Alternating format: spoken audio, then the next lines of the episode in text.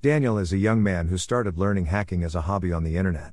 He learned how to launch a few attacks and would like to try it out in the real world to see the results.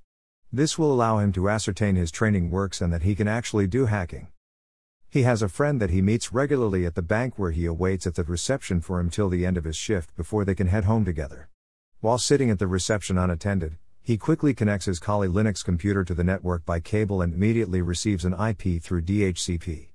He then goes on to scan the network and run some exploits and was able to bring one of the bank's internal servers down. The IT team on call starts running all over the place, and Daniel feels a rush of accomplishment as he knows he is the cause of the issue. He disconnects his cable, packs his computer, and waits for his friend to come. They go home, and Daniel enjoys his sleep that night, having the assurance that he is getting better at hacking. Here is what is most likely going to happen to the bank's IT after this event. The server will resume responding to traffic again without help or after a simple reboot, and they will attribute the issue to a bug in the system, and they will not look further. Because Daniel was not really trying to cause any damage, the glitch might not happen again to them, but they might never get to know what really happened. Now pause a little bit and imagine what would have really happened if Daniel was ill intentioned and had planned an attack on the IT environment of that bank. Just take two minutes and think about it. Pretty wild, rights? They could have suffered a major incident on that day and spent hours finding the cause of the problem. Not just that the brand damage and the cost of having senior staff stay over or probably having to bring in a consultant to help resolve the issue would have been just the tip of the iceberg. If they were to realize that they were hacked, they would have to clean up the systems and they may never know if some remnant malicious programs were left and could activate at any time in the future. What could they have done to prevent something similar to this? Is it possible to securely allow access to your network unwired, on wireless, and on VPN? Is there a way you can record every network access, identify who was behind that connection, from what device they were operating, and ensure they were given access only to the portion of the network they would be authorized to access? Is there a way to check various components on their endpoint, to ensure they meet some level of compliance before allowing them onto the network? Such are the questions we will attempt to answer in this article. Network access in general. A typical access network would be made of various access switches segmented using VLAN technology.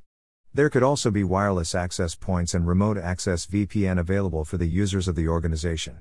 In order to make access seamless and simple, organizations provide DHCP service so the users would automatically get onto the network. Some level of security is provided at the gateway of the network for inter VLAN traffic. The problem is more often than not, organizations are not able to secure access to their physical network appropriately. An ideal situation would be to have the capability to singularly authenticate every user and device before permitting them onto the network. It is easier said than done though.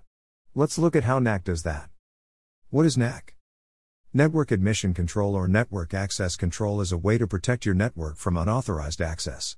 It requires users and or endpoints to authenticate before even giving an IP to the endpoint connecting. Because the authentication and authorization happen before the endpoint is given access to the network, any user or endpoint cannot easily compromise the network as the user slash endpoint does not belong to any network. NAC is a fence protecting your access layer. AAA. From Wikipedia, AAA refers to authentication, authorization, and accounting. It is used to refer to a family of protocols that mediate network access. Two network protocols providing this functionality are particularly popular the Radius protocol and its newer diameter counterpart. How does this work? Visibility. The NAC devices are able to provide visibility onto what is connected at the access network by using metadata provided by these devices when they come onto the network. This is achieved by activating some probes on the network access devices, switches, access points, etc. So you can see how many iPhones, Windows PCs, or tablets are connected to your network. This allows you to create rules based on the type of devices that are connecting to the network and or blocking an entire category completely depending on the policies of your organization. Profiling. Using the visibility provided by probes, you are able to create rules that will automatically apply some rules to certain types of devices. This is usually great for printers, IP phones, biometric devices, IP cameras, etc. everything that may not really have the capability to authenticate on the network actively. This way of authenticating your devices is called MAC authentication bypass, which allows the endpoints to authenticate but then provides security at the authorization level. Authentication.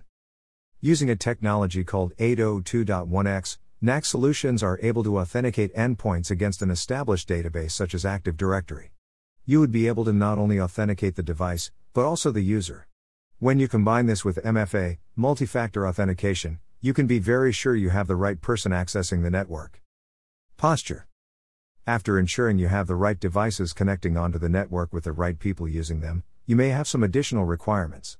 It could be that you want to ensure the endpoint is running some anti-malware or antivirus or is running some encryption software, etc. You could check the software are at the minimum version authorized before admitting them onto the network, or else you quarantine them and allow them to remediate before giving them full access. Guest access. Because you are able to have such granularity control over your network, you can now provide access to guests without compromising on your users' security. The NAC solution provides an easy and simple way to ensure your guests and contractors only have access to the only things you want them to have access to. Compliance. As your users, guests, and consultants are busily accessing the network and doing their work, the NAC system records everything yes, every authentication successful or failed, any authorization when it was given, how long the session lasted.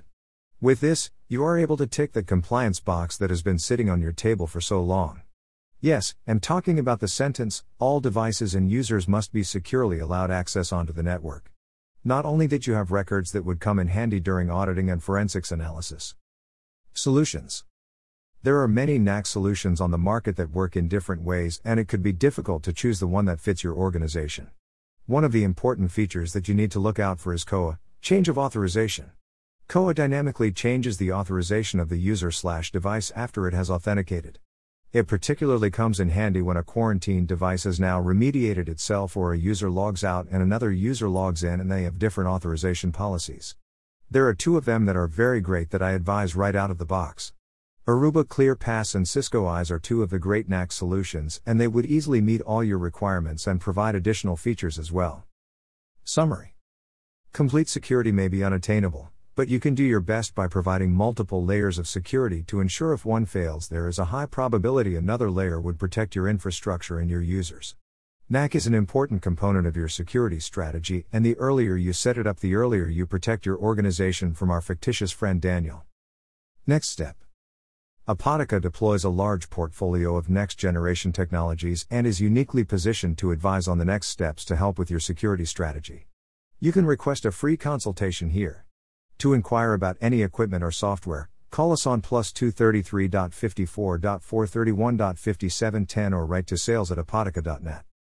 About Apotica Apotica, headquartered in Accra, Ghana, and brings together the best information and communications technologies to help clients grow, compete, and serve their customers better. Apotica is an ISO 27001 and 9001 certified organization.